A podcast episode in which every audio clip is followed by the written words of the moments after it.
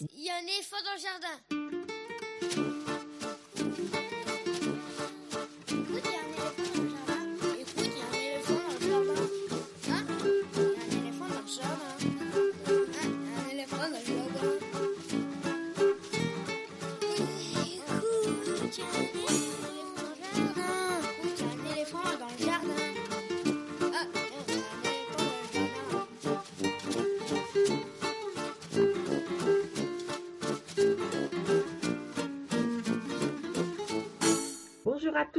Tous. Pendant cette période très particulière, Véronique Soulet et Estelle Laurentin vous proposent une version maison de notre émission consacrée à l'actualité culturelle des enfants, petits et grands, une émission pour tous les adultes qui n'ont pas oublié qu'ils ont d'abord été des enfants.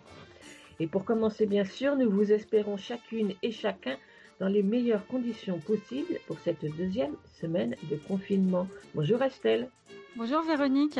tout Comment va ça bien? va? Calfeutré Ouais, pas mal calfeutré. Mais bon, on- pour l'instant, jusque-là, tout va bien, comme Les ordinateurs fonctionnent, les micros fonctionnent, tout va bien. Exactement.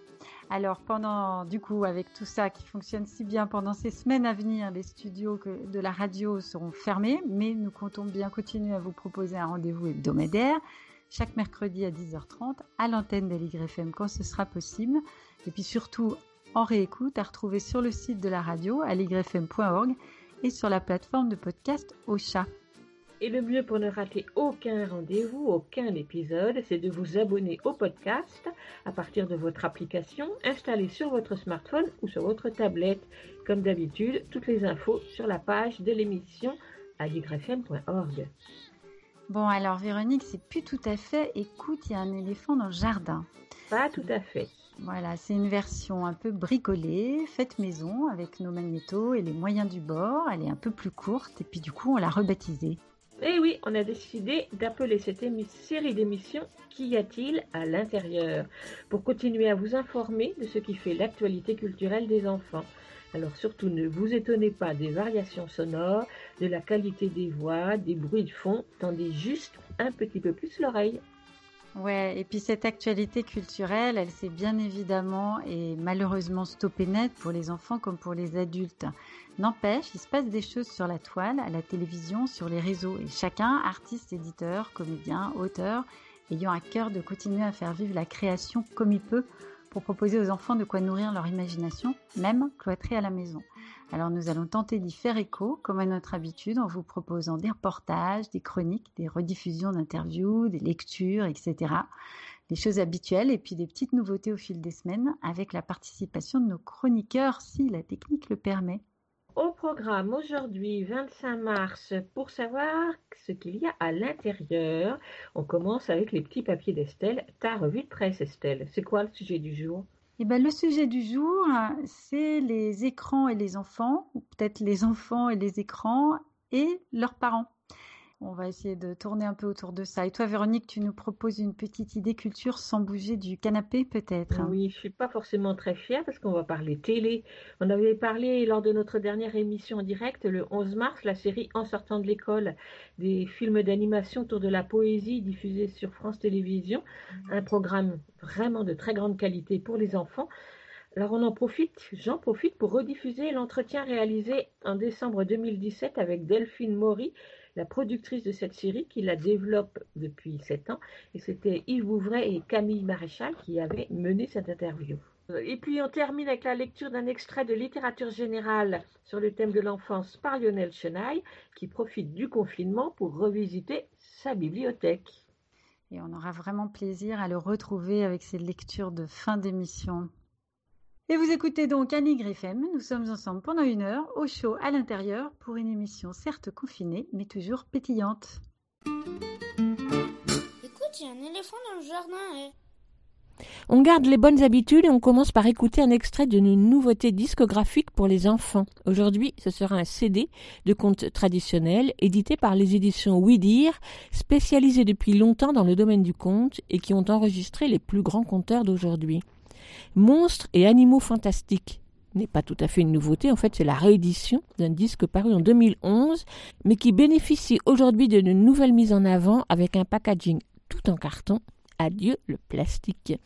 Dans ce florilège de contes, des conteurs connus ou moins connus, Micheline Denoc, Laurent Descartes, Elisabeth Calandry, Nadine Walsh, Christine Laveder, Elisa de Maury, revisite le bestiaire fantastique avec des histoires de licornes, de basilic, de vivres, d'amphisbènes, non, vie est-ce que j'ai bien prononcé vibène ou bien de dahu Et si comme moi, vous ne connaissez pas ces animaux, l'amphibène par exemple, sachez que c'est un serpent légendaire, mythologique, possédant une tête à chaque extrémité, que l'on retrouve entre autres dans les textes du Moyen Âge, tel le livre du Trésor de Bruno Latini au XIIIe siècle, dans lequel la conteuse Christine Laveder est allée puiser ses histoires, comme celle du basilic par exemple, que vous allez pouvoir écouter. Étrange animal lui aussi. Monstres et animaux fantastiques regroupent huit contes, certains extrêmement brefs, comme celui d'Elisabeth Calandry, qui nous présente le Dahu, d'autres plus longs, pleins de suspense, tels le prince serpent, raconté par la voix chaude et profonde de Michel Indenoc dans une version personnelle d'un conte traditionnel de Guyenne, cette ancienne région de France située dans le sud-ouest. Et en attendant de pouvoir acheter le CD, vous pouvez découvrir ces huit contes sur le site des éditions Oui où de larges extraits sont en écoute. Et puis, cadeau de Pascal Dubois, l'éditeur de Oui chaque semaine il propose sur le site sept récits issus des collections Oui des versions à écouter dans leur intégralité, avec bien sûr la sympathique autorisation des artistes. Par exemple, jusqu'au 29 mars, Fiona MacLeod raconte La petite poule rousse pour les plus jeunes. Monstres et animaux fantastiques, une anthologie de contes éditée dans la collection La puce à l'oreille des éditions Oui Le CD dure une heure, il coûte 17 euros et il est pour les enfants à partir de 6 ans. Et tout de suite, on écoute Le basilic par Christine Laveder. Prenez un œuf, pas n'importe quel œuf, non, un œuf de coq. Il paraît qu'ils en pondent dans leur septième année. Cet œuf, vous le posez sur un tas de fumier. Attention, pas n'importe quel fumier, hein.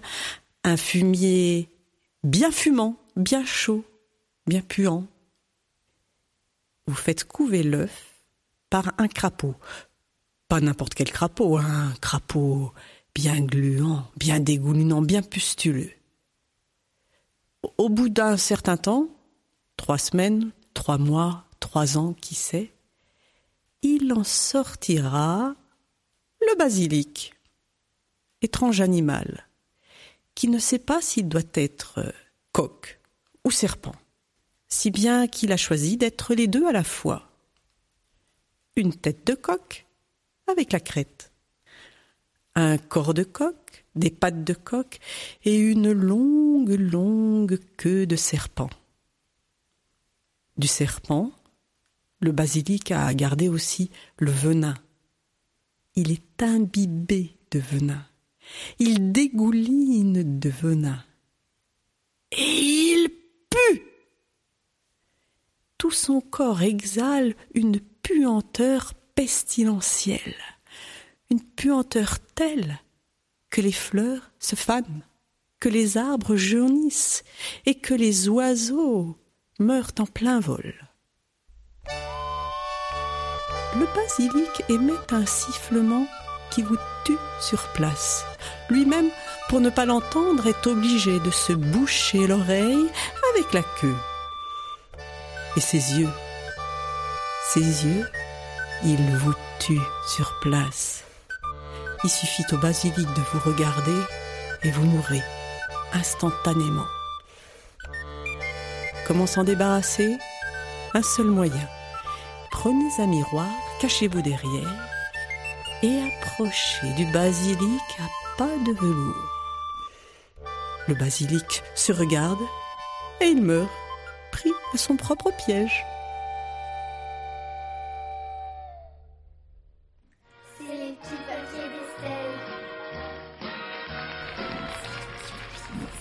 Les petits papiers d'Estelle, une revue de presse qui parle des enfants et des ados.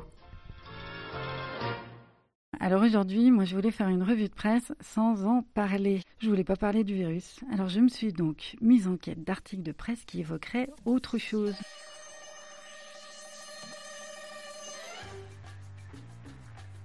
Et puis bah forcément, j'ai dû m'avouer vaincue. Même le plus petit site spécialisé couture ou macramé réussi à évoquer le sujet en proposant des patrons pour des masques maison. J'ai donc échoué dans ma mission, mais qu'à cela ne tienne, car si tout est traité au prisme de l'épidémie et du confinement, cette actualité inédite pose ou repose pas mal de questions de fond. On commence avec le monde, on peut être plus souple avec les enfants, les journées sont longues. Une pédopsychiatre de l'hôpital de Montpellier répondait en fait aux questions dans un chat du monde.fr. Elle y abordait notamment l'usage des écrans pour les tout petits, disant qu'il faut en effet veiller à trouver des contenus adaptés à l'âge de l'enfant, mais surtout ne pas culpabiliser d'avoir recours aux écrans pendant cette période très spéciale. Bien sûr, pour les plus jeunes, il faut diversifier les activités, mais ça dépendra beaucoup de l'âge et on ne peut pas se mettre les mêmes contraintes éducatives qu'en période habituelle. Ce sont des choses que les enfants, même petits, peuvent comprendre. Les règles ne sont pas les mêmes car il faut s'adapter, mais quand on reviendra à la normale, on reprendra les mêmes exigences. Elle ajoute qu'il ne faudrait pas priver les enfants de réseaux sociaux pendant cette période. Cela les aide aussi à gérer leur anxiété, à partager leurs émotions, leurs émotions, mieux souvent qu'avec leurs parents ou en tout cas différemment. Ils sont reliés avec leurs amis, ça les aide à faire face au stress et donc c'est utile pour eux. On peut aller lire pour creuser la question le site The Conversation. Admirez au passage ce très joli accent, Véronique. Alors, The Conversation, je recommence, c'est un média à but non lucratif fondé et soutenu par un grand nombre d'universités qui publiait en janvier dernier Les adolescents face aux écrans, faut-il repenser le discours de prévention? L'auteur constate que les guides sur l'usage du numérique dédiés aux adolescents se sont largement développés dans ces dernières années et que dans tous les cas, ils mettent l'accent sur les dangers auxquels les jeunes peuvent être confrontés en ligne. Cyberharcèlement, visionnage de contenu malsain, addiction, etc. Des préoccupations logiques tant les écrans ont envahi la vie des adolescents. Mais, ajoute l'auteur, il faut bien être conscient que la période de 11 à 15 ans est une période de grande vulnérabilité psychologique. L'adolescent va utiliser les écrans qui vont contribuer peut-être à mieux gérer ses émotions ou au contraire à les accroître. Les études ont pu montrer que la dépression, les troubles anxieux, la phobie sociale, l'hyperactivité sont souvent associés à un usage problématique des jeux vidéo ou d'Internet. Mais de cette corrélation, peut-on déduire un lien de causalité? Il est fréquent, dans le cas de difficultés psychologiques, de pointer la responsabilité des écrans.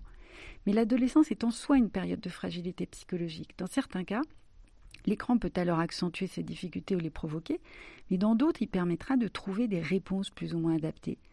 Il s'agirait donc, conclut cet article, d'englober la question des écrans dans le thème plus général du bien-être adolescent et de la gestion des émotions. Toujours sur le même site, en écho au confinement que nous vivons, le 19 mars dernier, une maîtresse de conférence en psychologie de Lille s'interroge plus largement sur l'effet des écrans sur les relations familiales.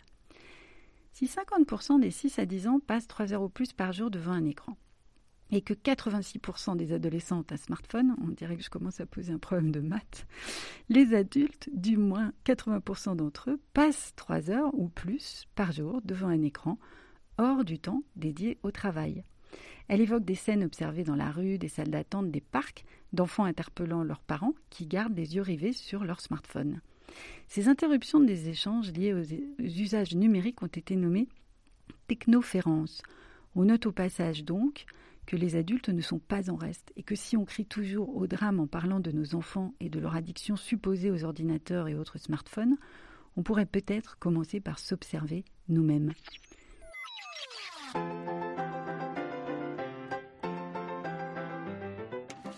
Depuis que je fais de l'informatique, je n'ai plus que des embêtements. Ah mon Dieu, quelle gymnastique, c'est pas tous les jours très marrant. Mais attendez que je vous explique tout ce qui cause mon tourment. J'ai le Mac qui est pas le PC déglingue. Ces technologies, en fait, nous amènent à repenser les liens entre individus, et plus particulièrement au sein de la famille. Avoir un usage conscient, une bonne qualité d'écoute et de communication entre parents et enfants pourrait nous dit toujours l'article, permettre de voir l'usage des écrans comme un accès facilité entre générations, plus que comme une entrave aux relations. Tout ça pour dire que le diable n'est peut-être pas toujours caché dans l'ordinateur, mais bien dans l'usage qu'on en fait, et que ce formidable outil de communication peut nous aider, surtout en ce moment, si on le gère ensemble. Et puis je conclus avec les matins de France Culture qui n'ont pas attendu le confinement pour se poser la question avec Grégoire Borst, professeur de psychologie et de neurosciences cognitives à Paris Descartes, qui y citait un test fait avec des enfants. Un groupe ayant regardé pendant dix semaines l'émission Rue Sésame avait enrichi son vocabulaire, tandis que l'expérience sur un autre groupe face à l'émission Télétubbies montrait un appauvrissement de leur lexique. Donc là, l'écran, c'est la télé, pas un ordinateur, mais on voit que selon les cas, bah, c'est bon ou mauvais. Tout ça, c'est pour te déculpabiliser à l'avance, Véronique. Non, tu ne commets pas une mauvaise action en recommandant l'excellent programme télé dont je sais que tu vas nous parler dans un instant. Et puis, comme il n'y a pas que l'image dans la vie, la semaine prochaine, on parlera de podcast. Et puis, on va conclure cette revue de presse avec une chanson. Une chanson qui, comme nous, se demande ce qu'il y a à l'intérieur d'une noix. C'est Charles Trenet qu'on écoute.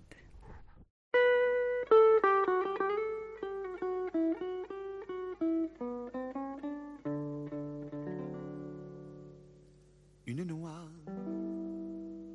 Qu'y a-t-il à l'intérieur d'une noix? Qu'est-ce qu'on y voit quand elle est fermée? On y voit la nuit en rond et des plaines et des monts, des rivières et des vallons. On y voit toute une armée. Des soldats bardés de fer qui joyeux partent pour la guerre et fuyant l'orage des bois, on voit les chevaux du roi près de la rivière. Une noix. Qu'y a-t-il à l'intérieur d'une Qu'est-ce qu'on y voit quand elle est fermée?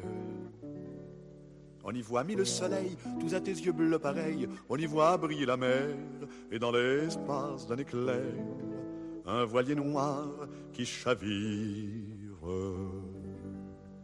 On y voit des écoliers qui dévorent leur tablier, des abbés à bicyclette, le 14 juillet en fête, est à Rome, au vent du soir. Des robozois qui s'apprêtent.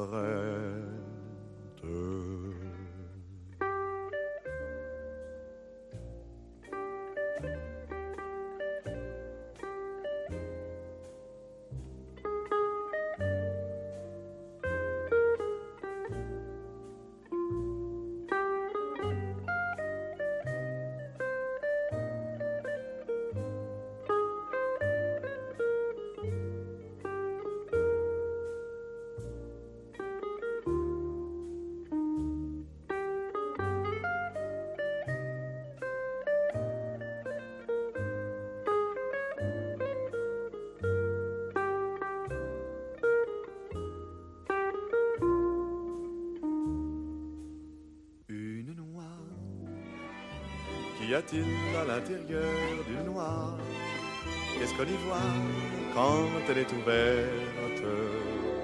Quand elle est ouverte, on n'a pas le temps d'y voir, on la croque et puis bonsoir. On n'a pas le temps d'y voir, on la croque et puis bonsoir. Les découvertes.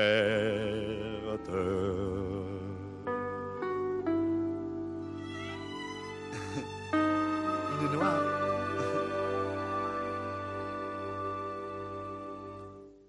Qu'y a-t-il à l'intérieur?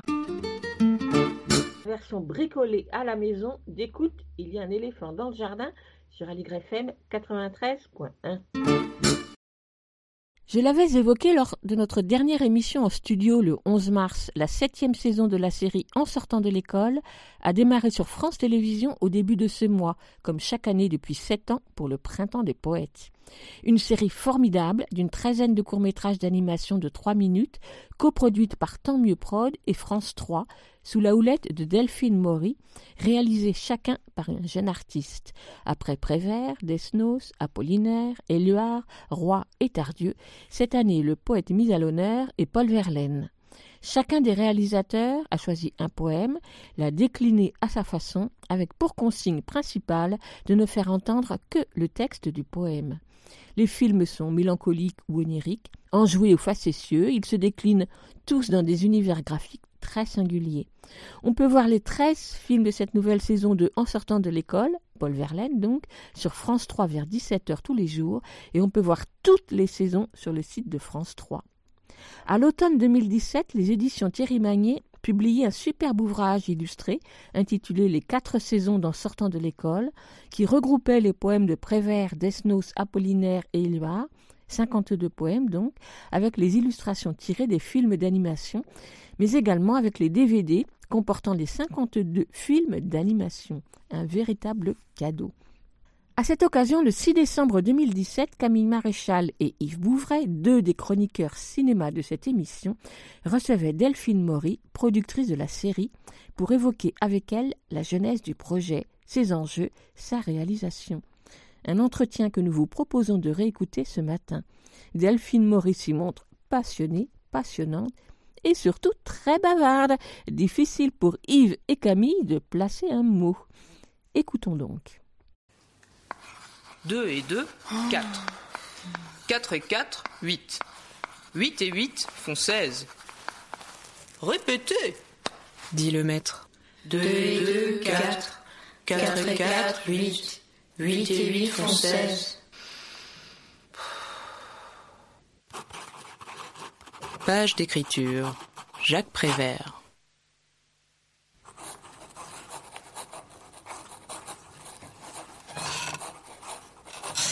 Mais voilà l'oiseau lyre qui passe dans le ciel.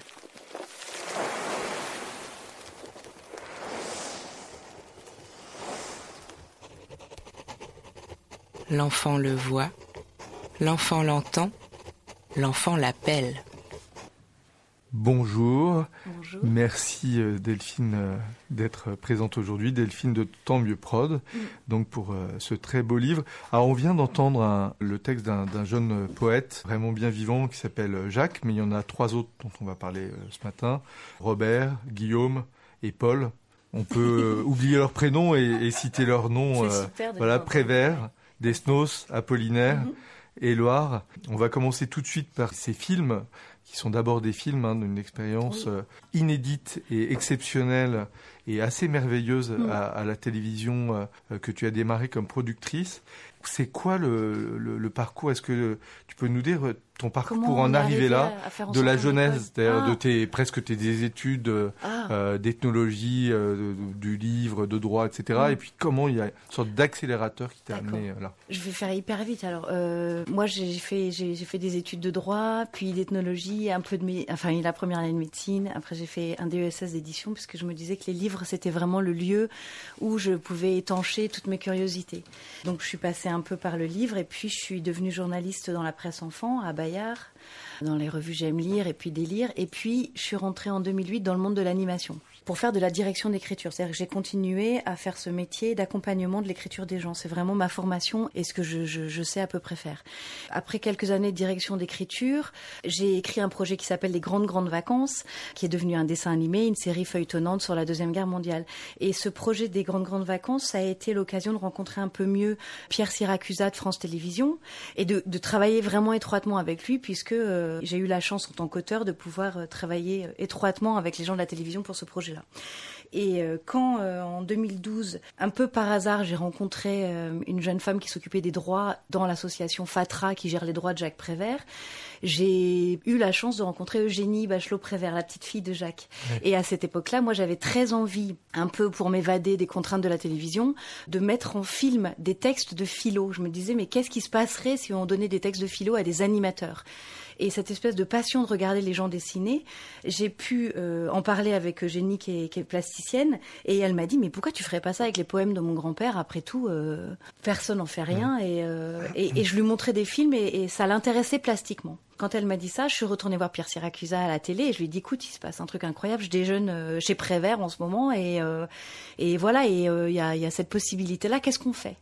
Il se trouve que souvent, comme euh, les idées ne viennent jamais seules, euh, à France Télévisions, ça faisait des années et des années que Pierre Siracusa avait envie de mettre de la poésie à la télé pour les enfants et qu'il trouvait pas de porte d'entrée pour porter un projet euh, finalement assez aussi audacieux et, que ce soit pas, soit pas taxé d'être trop intello et tout ça. Du coup, on s'est dit bon, nous, ce qui nous passionne dans la vie, c'est les dessins animés, le travail des jeunes réalisateurs dont on voit beaucoup le- le- les films à Annecy, au Festival d'Annecy, et souvent on, est, on reste sur notre fin, euh, sur l'écriture des films. Mm. Et donc on s'est dit, bon bah allez, on y va, on se lance, on prend des jeunes réalisateurs qui sortent de l'école, on leur donne des textes euh, sublimes et on fait des films.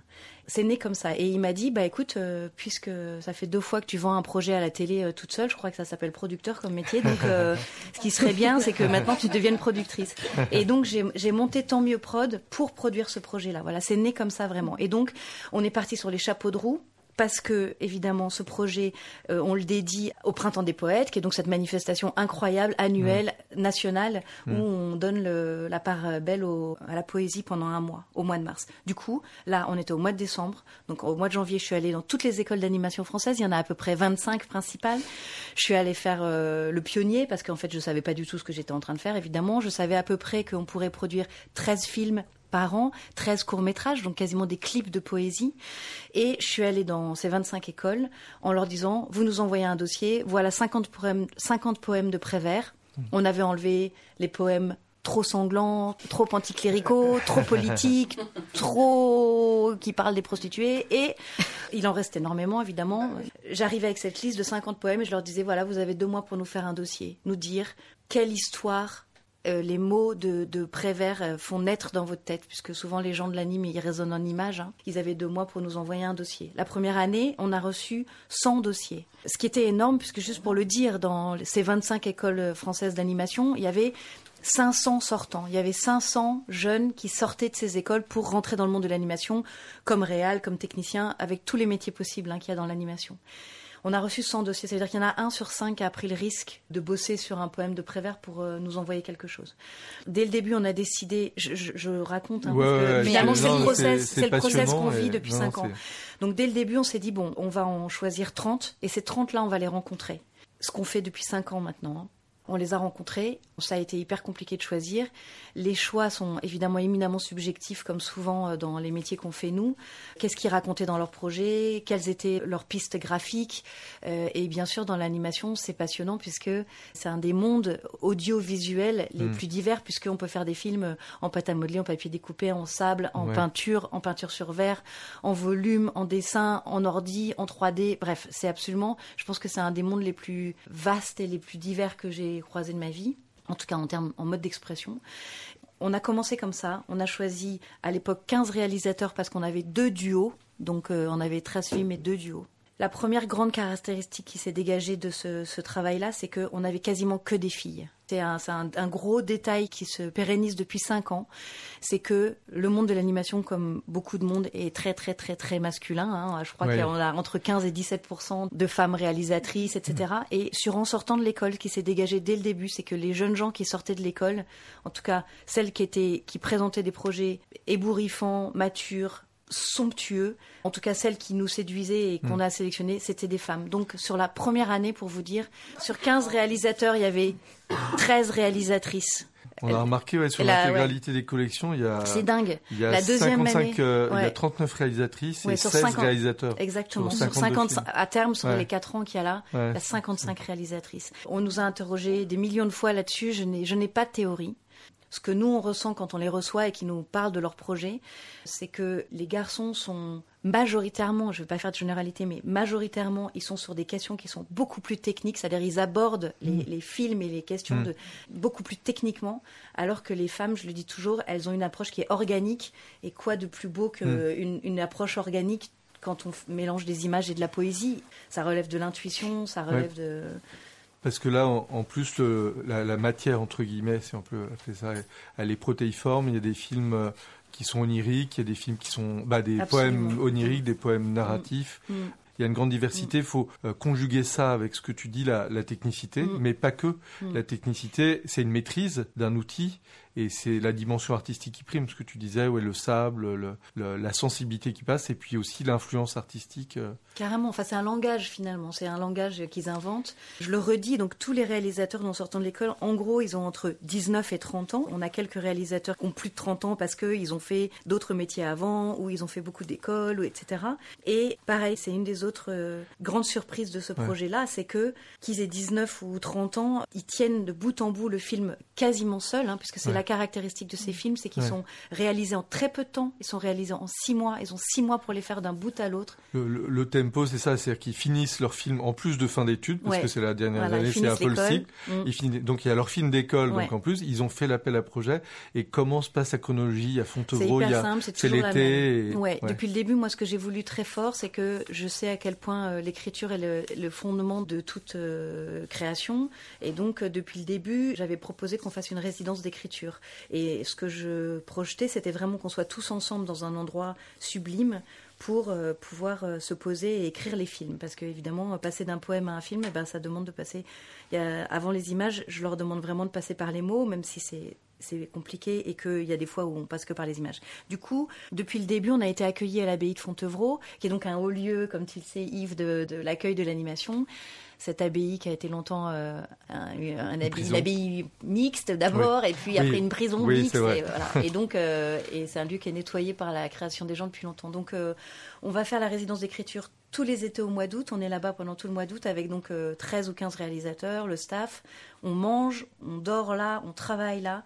Et on commence comme ça, par un mois d'écriture qui aboutissent toujours à cette espèce de squelette très euh, caractéristique dans l'animation qui s'appelle l'animatique et qui est le storyboard mis en rythme Hmm. dans la durée du film pour qu'on voit la durée des plans, la répartition, les changements d'axe caméra, etc. Avec une voix témoin, Voilà. peut-être un peu de musique témoin. Exactement. Donc quelque chose de c'est vraiment le lieu où on, on- on pose ce, ce truc-là et on commence à jouer avec les voix, effectivement, la rythmique, puisque l'autre caractéristique d'en sortant de l'école, c'est que le seul texte qu'il y a dans le film, c'est le poème, et que ça marche avec des poèmes très courts comme euh, Temps de forêt ou euh, Liberté, Mm. qui était un véritable défi, je crois qu'on l'entendra tout à l'heure, Ouais. parce que c'est un poème extraordinairement long et que les, tous les films font 2 minutes 40 Mm. et que ça doit rentrer. On joue avec ça. euh, Donc la, la- la contrainte de production, euh, du coup, dès 2040, les six mois, donc euh, voilà, Et, les six ils mois ensuite se déroulent. Voilà. Alors, pour être diffusés. Ils doivent être terminés absolument en février pour être diffusés en mars à la télévision. Donc, en gros, euh, sur les six mois, on écrit au mois d'août et de septembre à novembre, eh ben, ils travaillent sur leur design, leur graphisme. On les dispatche dans des studios d'animation partout en France. Et c'est l'autre caractéristique de ce projet, c'est que depuis euh, cinq ans, eh ben, on a été quasiment dans toutes les régions. Là, on est, on travaille à Lille cette année Mhm. parce qu'il y a vraiment des pôles d'animation partout en France. Dans les. Hauts-de-France, ouais. Et là, on est dans les Hauts-de-France. Et ensuite, euh, là, ils ont, on est fin novembre, ils ont commencé l'animation de leur film. Mais c'est assez souple, hein, puisque c'est un des trucs aussi de ce projet-là, c'est qu'il est tellement divers que on s'adapte aussi aux, aux techniques et aux. Et aux vous leur laissez une grande liberté aussi. Ouais, aux- la- Ils la peuvent liberté- choisir leurs poèmes, c'est ça Ouais. Enfin, Alors la liberté de création, elle est, elle est toujours sous contrainte parce que quand on travaille pour la télévision, il y a des contraintes. La première grande contrainte que j'adore, c'est qu'on travaille pour les enfants. On est toujours dans une, un projet d'éclairer les mots des poètes et que ce soit abordable par les enfants, mais avec ce que je défends toujours, qui est que les enfants sont certainement les êtres qui sont, qui acceptent le plus de ne pas comprendre. Ça, c'est vrai. Et je, Ouais, et merci. c'est un truc qui a été un peu oublié à la télévision ou, ou dans l'ensemble du monde des adultes où on veut toujours tout leur mâcher, on veut bien qu'ils comprennent tout. Et moi, ce que j'adore avec ce projet, c'est que d'une part, on assume absolument le fait qu'ils ne comprennent pas tout et qu'ils peuvent les regarder en boucle. Et d'autre part, c'est un des aspects que je, je vénère dans la poésie, c'est que ça pose plus de questions que ça n'apporte de réponses. On n'est pas là pour soulever tous les loups euh, de ce qui se passe dans ces poèmes. Surtout les poètes qu'on a visités depuis, euh, depuis cinq ans, Prévert, Desnos, euh, Apollinaire, Éluard, eh ben, il y en a qui sont surréalistes. hein, vraiment, c'est c'est Mm. chouette parce que Mm. Éluard, c'est lui qui a inventé le terme surréaliste. Apollinaire, euh, c'est incroyable. euh, il a écrit beaucoup de poèmes sur la guerre. euh, et il y en a qui, il y en a un qui s'appelle Fusée Signal, qui est certainement une des premières écritures surréalistes à mon avis. À tel point qu'aujourd'hui, il y a certains des films, quand je les regarde, je me demande même comment ils ont pu exister sans les images. Enfin, il y a des mariages absolument euh, miraculeux qui ont lieu Mm. dans, dans, dans cet exercice-là. Mm. Pour la liberté de création, la télé nous laisse une liberté euh, qui est exceptionnelle, ça c'est vrai, je le souligne. Et l'autre chose, c'est que euh, je le savais pas à l'époque en inventant ce truc-là, mais la télé aime beaucoup mettre les mains dans les textes. Et là, on a fabriqué un projet miraculeux puisque personne n'a le droit de toucher le texte des poèmes. Et donc, ça contribue énormément à la liberté qu'on a. Et du coup, c'est vrai qu'il fallait trouver des voix pour lire ces poèmes, etc. Oui. Et il y a un sacré travail sur les voix. Alors, on va en parler, mais on va juste justement entendre un petit extrait et vous nous direz après qui euh, lit ce merveilleux poème qu'on entend donc de... Même quand nous dormons, nous veillons l'un sur l'autre. Et cet amour, plus lourd que le fruit mûr d'un lac, Sans rire et sans pleurer, dure depuis toujours.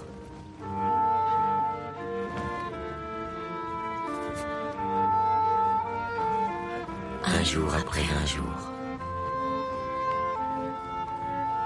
Une nuit après nous.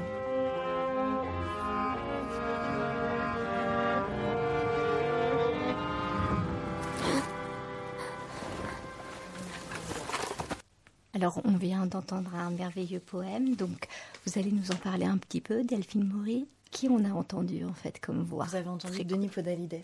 Et Isabelle Carré. Et Isabelle Carré, bien sûr, dans Ah ce poème, il mêle leurs deux voix. Donc cette année-là, on avait Isabelle Carré et Denis Podalides.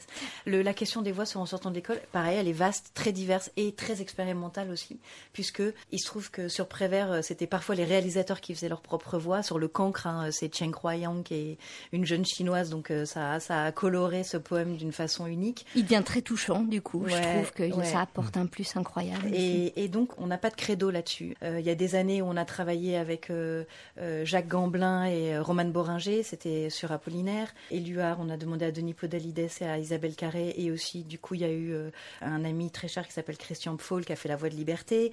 Cette année, on travaille avec des comédiens de doublage, beaucoup. Je, je ne m'arrête jamais à un seul choix. Et c'est ce qui fait aussi la, La la- la richesse de tout ça. ouais. Pour la musique, exactement pareil. La première année, c'est un homme tout seul qui a fait la musique, qui s'appelle euh, Nathanaël Bergès. Il a fait les 13 musiques tout seul.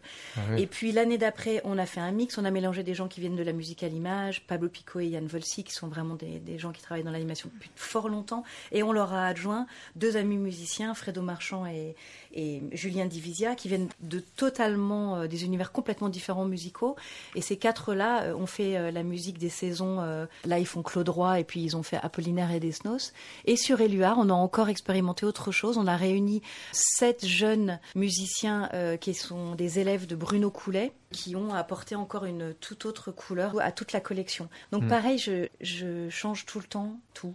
C'est très fatigant, c'est très... Oui, mais c'est la richesse du ouais, projet. Ouais, ouais, absolument. C'est vrai que la musique dans ces films, elle apporte vraiment, elle structure les films. Mm. Alors on va entendre euh, donc euh, Liberté Mm. d'Éluard parce que je trouve que la musique y a une place vraiment importante. On entend dans le making of le Carrément. compositeur qui explique que justement, euh, elle permet d'accélérer presque la lecture sur ce poème qui est vraiment long pour les contraintes que vous nous avez Oh, exposées. et alors là, le nom du musicien, s'appelle Stéphane, euh, je vais retrouver. On va l'entendre. Donc c'est Liberté de Éluard et le réalisateur c'est John Boutin en tout cas. Liberté, Paul Éluard. Sur mes cahiers d'écolier, sur mon pupitre et les arbres, sur le sable, sur la neige, j'écris ton nom. Sur toutes les pages lues, sur toutes les pages blanches, pierre sans papier ou cendre, j'écris ton nom. Sur les images dorées, sur les armes des guerriers, sur la couronne des rois, j'écris ton nom. Sur la jungle et le désert, sur les nids, sur les genêts, sur l'écho de mon enfance, j'écris ton nom. Sur les merveilles des nuits, sur le pain blanc des journées, sur les saisons fiancées, j'écris ton nom. Sur tous mes chiffons d'azur, sur l'étang soleil moisi, sur le lac lune vivante, j'écris ton nom. Sur les champs, sur l'horizon, sur les ailes des oiseaux et sur le moulin des ombres, j'écris ton nom. Sur chaque bouffée d'aurore, sur la mer, sur les bateaux, sur la montagne démente, j'écris ton nom.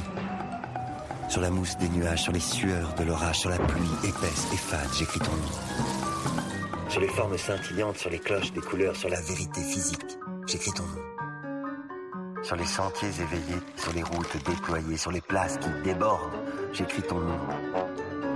Sur la lampe qui s'allume, sur la lampe qui s'éteint, sur mes maisons réunies, j'écris ton nom.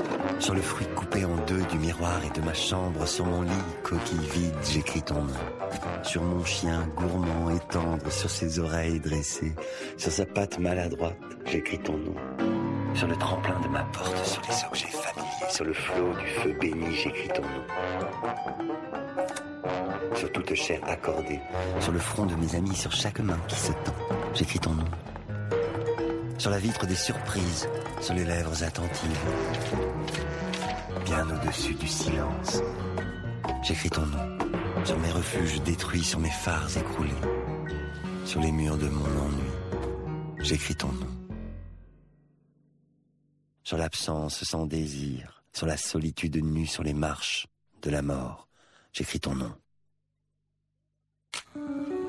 sur la santé revenue, sur le risque disparu, sur l'espoir sans souvenir, j'écris ton nom.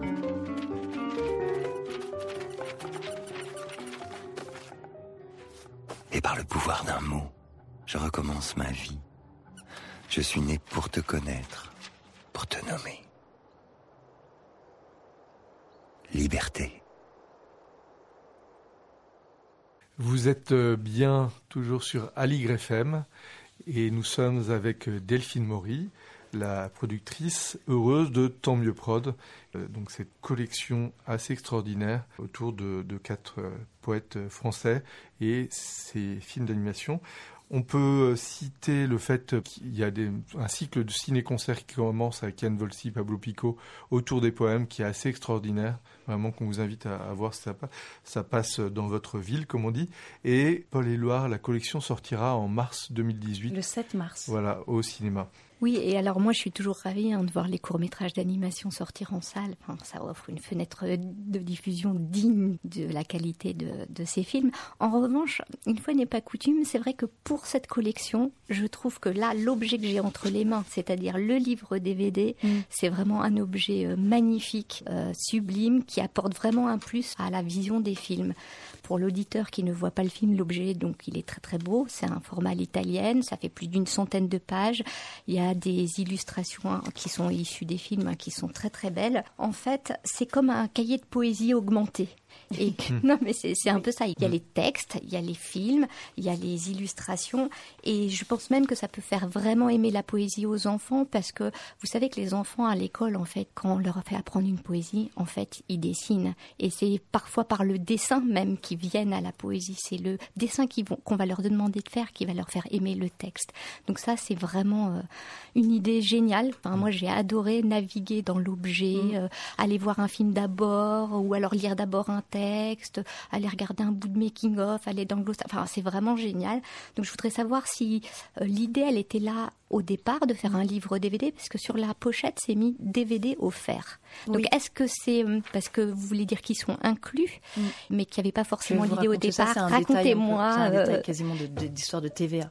D'abord pour rendre justice au musicien, il s'appelle Stéphane Gassot, je viens de me rappeler son nom, sur Liberté. Euh, ce livre, très rapidement, d'ailleurs dès Prévert, euh, je suis allée rencontrer Thierry Magnier en lui disant ce serait vraiment magnifique de faire un livre justement puisque la plupart des cahiers d'enfants n'ont qu'un dessin et nous on avait quasiment 9000 dessins par euh, poème et je lui disais est-ce qu'on pourrait pas faire un livre où on montrerait, on déploierait certaines des images des films? Et euh, je me rappelle à l'époque il m'avait dit oh bah non mais un livre de 13 poèmes ça fait un livre de 13 pages euh, donc c'est pas très intéressant. Je suis retournée le voir au fil des ans et puis je crois que vers la deuxième année il m'a dit écoute on attend d'avoir un bon nombre de poèmes et puis on fera ce livre.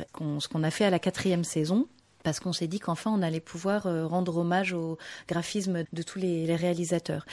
Ce livre, euh, on l'a conçu ensemble avec Thierry Magnier, avec son équipe, pour qu'il puisse plaire aux enfants, aux parents, aux grands-parents et aussi aux instits parce que dès le début euh, enfin peut-être c'est parce que je viens du monde de l'enfance et tout ça mais j'ai toujours des j'ai toujours quand même des, des tendances assez didactiques. C'est pour ça qu'on a donné la part belle aux images en faisant un, un format à l'italienne avec des pleines pages. Ces pleines pages tout, à peu près tous les deux poèmes on a mis un rabat dans lequel on expliquait des détails de ce qu'on avait vécu sur ce film là des mmh. caractéristiques de euh, quelles sont les problématiques propres à la technique d'animation ou la recherche des personnages. Enfin donc il y a toute une partie qui est un peu euh, plus euh, pédagogique. pédagogique. voilà. Mmh. Dans les DVD, on a voulu qu'il y ait tous les films et aussi tous les making-of, puisque depuis le début, on filme les réalisateurs pendant qu'ils réfléchissent à l'écriture de leurs films et euh, dans la fabrication de leurs films. Au début, moi, je voulais faire ça vraiment pour que quand ils seraient grands, ils puissent montrer ça à leurs enfants en disant, bah voilà, quand j'avais 20 ans, mon premier film et tout ça. Et puis, euh, finalement, ça devient un véritable outil, hein, puisqu'on a fini par faire des modules un peu plus courts qui, qui participent à, à tous les dispositifs d'éducation à l'image, notamment sur France Télé Éduc, etc. Mmh.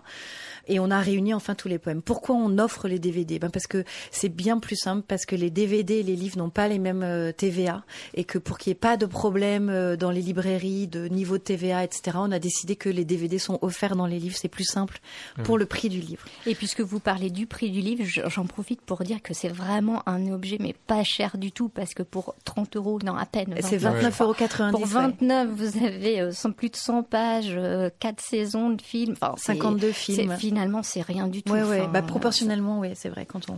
Alors, pour la dimension pédagogique, je veux aussi rajouter que moi, j'aime bien le fait aussi que ce soit subtil dans le livre. C'est-à-dire que c'est ce système de rabat, c'est génial parce mm. que on peut y aller, ou pas. Il n'y a pas d'imposition dans savoir. Euh, voilà, donc c'est au choix. Et tout le principe du livre, c'est sur cette liberté justement. Donc là, on retrouve la poésie aussi, la liberté aussi de naviguer. Par exemple, moi, ce que j'ai aimé, c'est que je lisais les poèmes d'abord pour justement découvrir le film après. Et c'était comme un jeu. Par exemple, je, je, pense à Alliance, ce poème qui est comme un haïku, qui est tout court. Et franchement, je me suis dit, mais qu'est-ce qu'il va pouvoir faire le réalisateur là-dessus? Et alors, c'est incroyable. Ça fait quoi, je crois, deux lignes le poème, pas plus. Et le réalisateur, il en fait un cartoon qui se tient avec une histoire hyper drôle. Enfin, j'ai trouvé ça génial. Et j'ai eu la même, la même sensation sur Demi-rêve, un poème de Desnos, qui est un jeu de syllabes incompréhensible. C'est un mm. jeu vraiment. Mm. Et là, je me suis dit, oh là là, la pauvre réalisatrice, comment, qu'est-ce qu'elle va inventer là-dessus? Et on va entendre un extrait de Demi-rêve parce que vous allez comprendre de quoi je parle. Demi-rêve.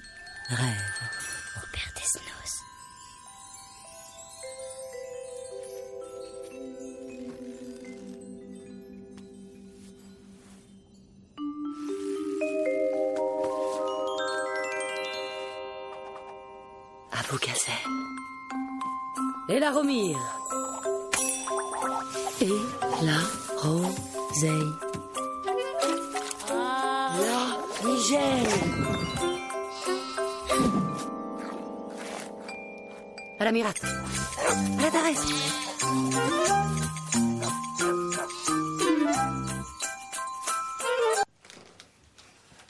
Voilà, on a entendu en plus, euh, c'est Romane Bourringer et Jacques Gamblin qui lisent. Ça a été une séance d'enregistrement incroyable parce qu'il faut le savoir pour les comédiens quand ils viennent enregistrer les films parfois ils ont 5 6 films à faire dans, en 4 heures.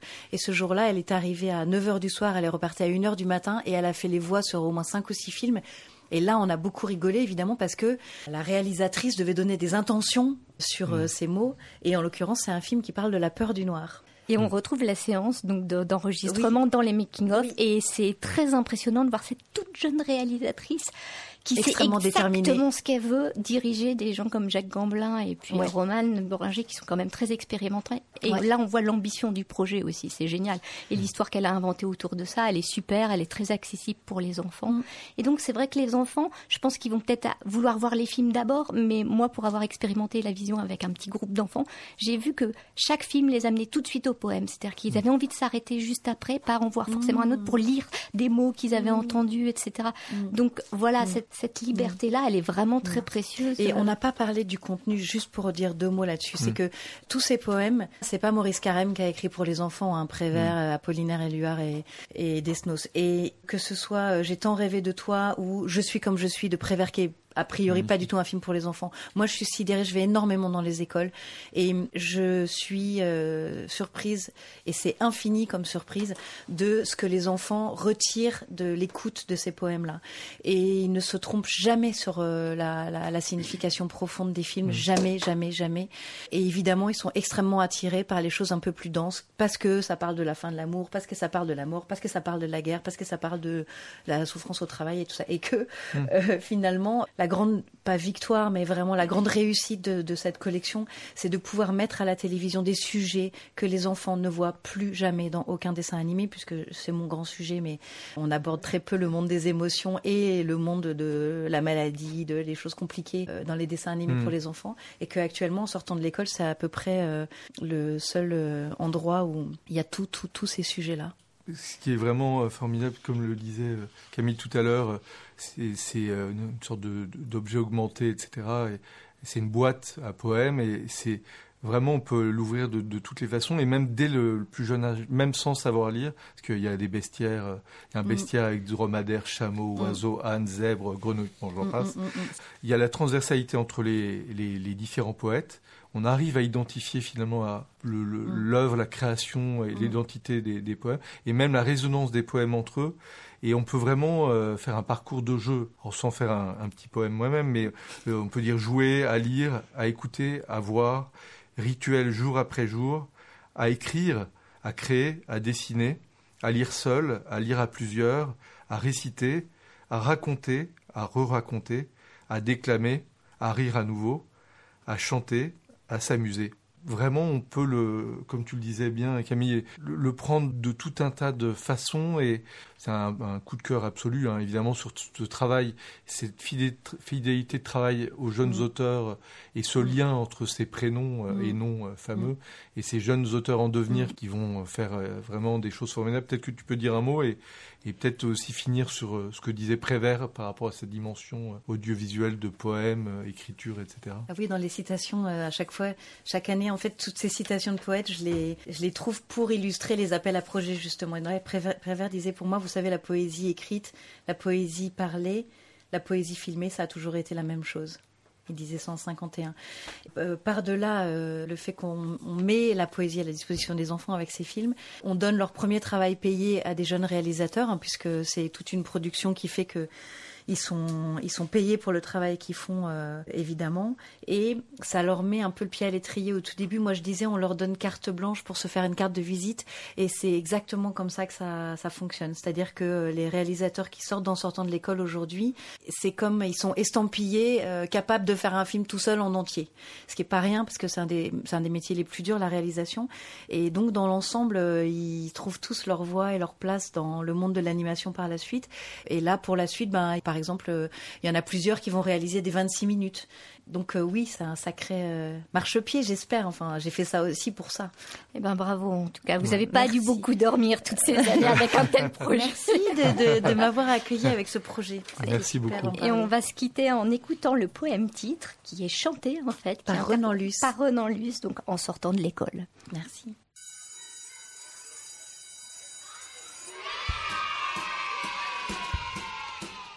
En sortant de l'école, nous avons rencontré un grand chemin de fer qui nous a emmenés tout autour de la terre dans un wagon doré. Tout autour de la terre, nous avons rencontré la mer qui se promenait. Avec tous ces coquillages, ces îles parfumées, puis ces beaux naufrages, ces saumons fumés au-dessus de la mer nous avons rencontré la lune et les étoiles sur un bateau à voile, partant pour le Japon. Et les trois mousquetaires des cinq doigts de la main, tournant la manivelle d'un petit sous-marin, plongeant au fond des mers pour chercher des oursins. Revenant sur la terre, nous avons rencontré sur la voie de chemin de fer une maison qui fuyait, fuyait tout autour de la terre, fuyait tout autour de la mer, fuyait devant l'hiver qui voulait l'attraper? Mais nous, sur notre chemin de fer, on s'est mis à rouler, rouler derrière l'hiver. Et on l'a écrasé, la maison s'est arrêtée et le printemps nous a salués. C'était lui, le garde-barrière, et il nous a bien remerciés. Et toutes les fleurs de toute la terre soudain se sont mises à pousser, pousser à tort et à travers sur la voie de chemin de fer qui ne voulait plus avancer, de peur de les abîmer. Alors, on est revenu à pied. à pied autour de la terre à pied tout autour de la mer tout autour du soleil de la lune et des étoiles à pied à cheval en voiture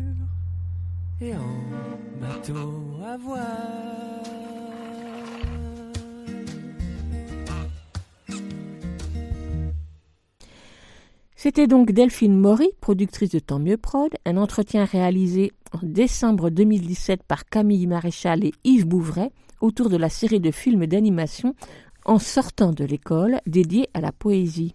La septième saison consacrée à Verlaine est diffusée en ce moment sur France 3 et l'on peut regarder tous les films des sept saisons, c'est-à-dire les 91 films sur le site de France 3. à regarder sans modération avec les enfants dès 4-5 ans. Qu'y a-t-il à l'intérieur? Version bricolée à la maison d'écoute, il y a un éléphant dans le jardin sur FM 93.1. Dernière chronique de l'émission, la lecture de Lionel Chenaille. Lionel lit un extrait d'un roman sur le thème de l'enfance qu'il a choisi dans sa bibliothèque. Merci à toi Lionel. Bonjour. J'ai choisi aujourd'hui de vous lire un extrait d'un recueil de nouvelles qui s'appelle Privé, donc euh, privé au féminin, Privé de Véronique Olmy. Et donc j'ai choisi de vous lire euh, la première nouvelle, dans laquelle malheureusement j'ai dû faire quelques petites coupes. Et cette nouvelle s'appelle À bonne école.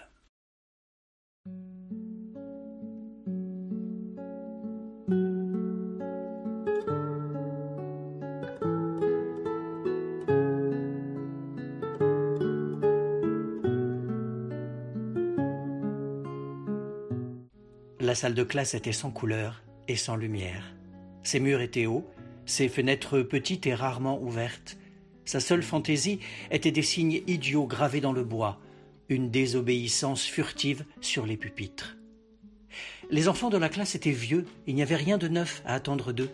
On les avait posés là pour les décrasser, car ils ignoraient l'orthographe, abîmaient les poètes, cassaient les craies et chantaient faux, bref, ils étaient boudinés d'ignorance et de mauvaises manières. De temps à autre, on leur collait leur propre chewing-gum dans les cheveux.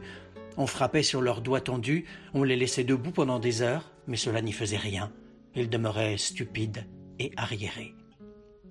Un matin, pour rehausser leur conscience et leur âme, l'institutrice scotcha sur le mur une reproduction de la Joconde qu'elle avait trouvée dans un journal de télévision et qui correspondait à un jeu fléché. Vous pouvez approcher, dit-elle aux abrutis qui attendaient les bras croisés comme si la culture allait leur tomber toute crue dans le bec. Tous debout hurla l'institutrice. Et ça ne se fit pas attendre. Tous autour du tableau. Ils se bousculèrent comme s'ils marchaient sur leurs propres lacets. C'était affligeant. Enfin, le demi-cercle se dessina autour du portrait. La dame attendait, elle aussi, mais elle, elle était assise et avait apparemment tout son temps. L'institutrice laissa passer une large minute de silence nécessaire à ces crétins pour s'imprégner de la reproduction, s'imbiber de son universelle beauté, puis elle posa la terrible question que tous attendaient et qui tapait déjà au fond de leur ventre. Alors? Alors, ils regardèrent ailleurs, vers le ciel qui se devinait derrière les fenêtres mesquines, vers le plafond qui accrochait leurs rêves sans jamais les rendre, vers le sol où leurs chaussures attendaient une improbable sonnerie. Parce qu'elle était pédagogue et entêtée, l'institutrice décida de les entraîner sur le chemin de la réflexion. Comment trouvez-vous cette femme? Regardez-la bien. Pour une fois qu'ils avaient le droit de regarder quelqu'un en face sans se faire traiter de forte tête, ils braquèrent leurs trente paires d'yeux sur la feuille mal scotchée qu'un léger courant d'air gondolait sans complexe. Elle a l'air de sourire, susurra une petite fille qui avait hâte d'en finir. Oui, oui, cria l'institutrice comme si elle suivait une compétition. Elle sourit, elle sourit. Et tous sourirent en chœur, soulagés d'être sur la bonne piste. Mais les choses étant toujours plus compliquées qu'elles n'en ont l'air, demanda-t-elle avec de l'émotion plein les yeux et beaucoup d'appréhension dans la voix. Les écervelés sentirent tout de suite que la question était d'importance et que le sourire de la femme jaune contenait plus d'un adjectif qualificatif. Mais elle avait tout l'air d'une peste, c'était sûr, cette fille-là cachait bien son jeu. D'ailleurs, elle n'osait même pas le regarder en face.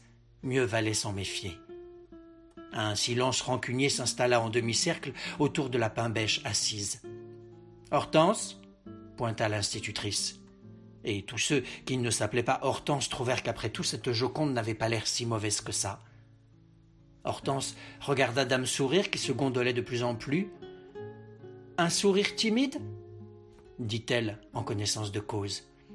L'institutrice eut une forte grimace de compassion, et parce qu'elle était pédagogue et patiente, elle enchaîna sans se fâcher. Je vais vous dire, vous êtes en présence d'un chef-d'œuvre. La Joconde, Léonard de Vinci. Des questions?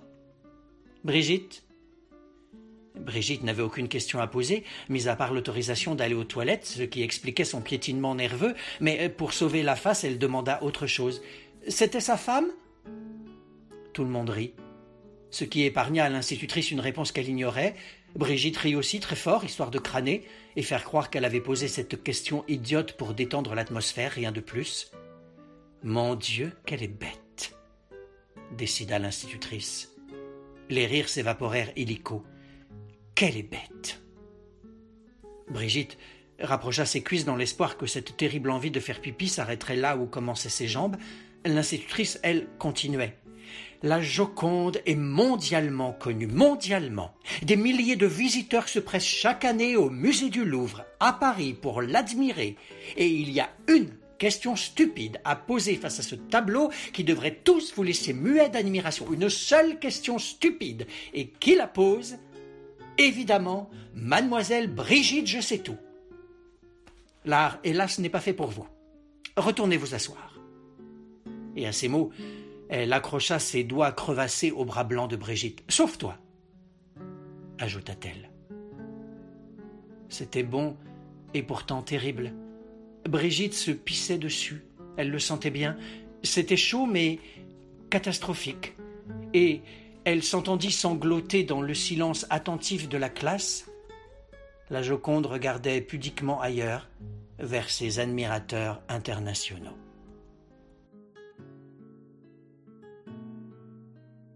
C'était À bonne école, tiré du recueil de nouvelles privées de Véronique Olmy, paru aux éditions L'Arche en 1998.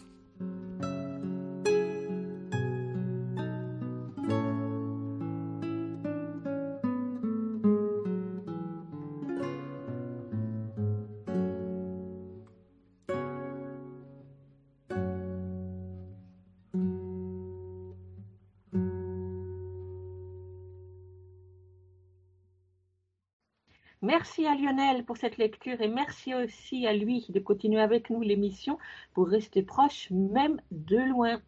Qu'y a-t-il à l'intérieur? La version bricolée à la maison d'écoute, il y a un éléphant dans le jardin. C'est fini pour aujourd'hui, mais on vous donne rendez-vous mercredi prochain, même heure, sur Aligre FM 93.1. Oui, avec plaisir, Véronique. Et puis, si tu veux bien, on ira faire un petit tour du côté euh, du théâtre de La Colline qui propose aux spectateurs, et y compris aux plus jeunes, de tendre l'oreille avec un programme original et très tentant qui a débuté lundi 23 mars. Les artistes et amis de la colline proposent aux spectateurs intéressés de les appeler chacun pour leur faire lecture de poésie ou de théâtre, quelques minutes ou plus. Alors bien sûr, il faut s'inscrire, prendre rendez-vous et tout. Mais euh, il parle dans l'oreille? Et il parle dans l'oreille, voilà. C'est une, une, petite représentation pour toi tout seul au téléphone. Certains des comédiens ont choisi de lire pour les enfants et on leur demandera de nous en dire plus sur cette expérience. Alors en attendant, pour ceux que l'idée séduit, ils peuvent bien sûr dès maintenant contacter la billetterie de la colline en allant sur le site pour participer à cette nouvelle initiative. Et puis pour la suite du menu de la semaine prochaine, tu as déjà des idées, tu as déjà décidé de ce qu'on entendra ou pas? Ben, pas vraiment, pas vraiment. Tu me laisses la semaine pour trouver? Oh bah oui, oui, largement. On, a, on a tout le temps. Bon, c'est sûr, on retrouvera Lionel qui sera avec nous pour une nouvelle euh, lecture. Et puis, ben voilà, on verra. D'accord, ben ce sera super de retrouver Lionel à nouveau. En attendant, vous pouvez réécouter cette émission sur le site aligrefm.org et puis sur la plateforme de podcast Ocha. À la semaine prochaine pour voir et savoir ce qu'il y a à l'intérieur. Deuxième volet de cette série d'émissions spéciales. À la semaine prochaine. À la prochaine. À plus. À la prochaine. À plus. À la prochaine. À plus. À la prochaine. À plus. À la prochaine. À plus. À la prochaine.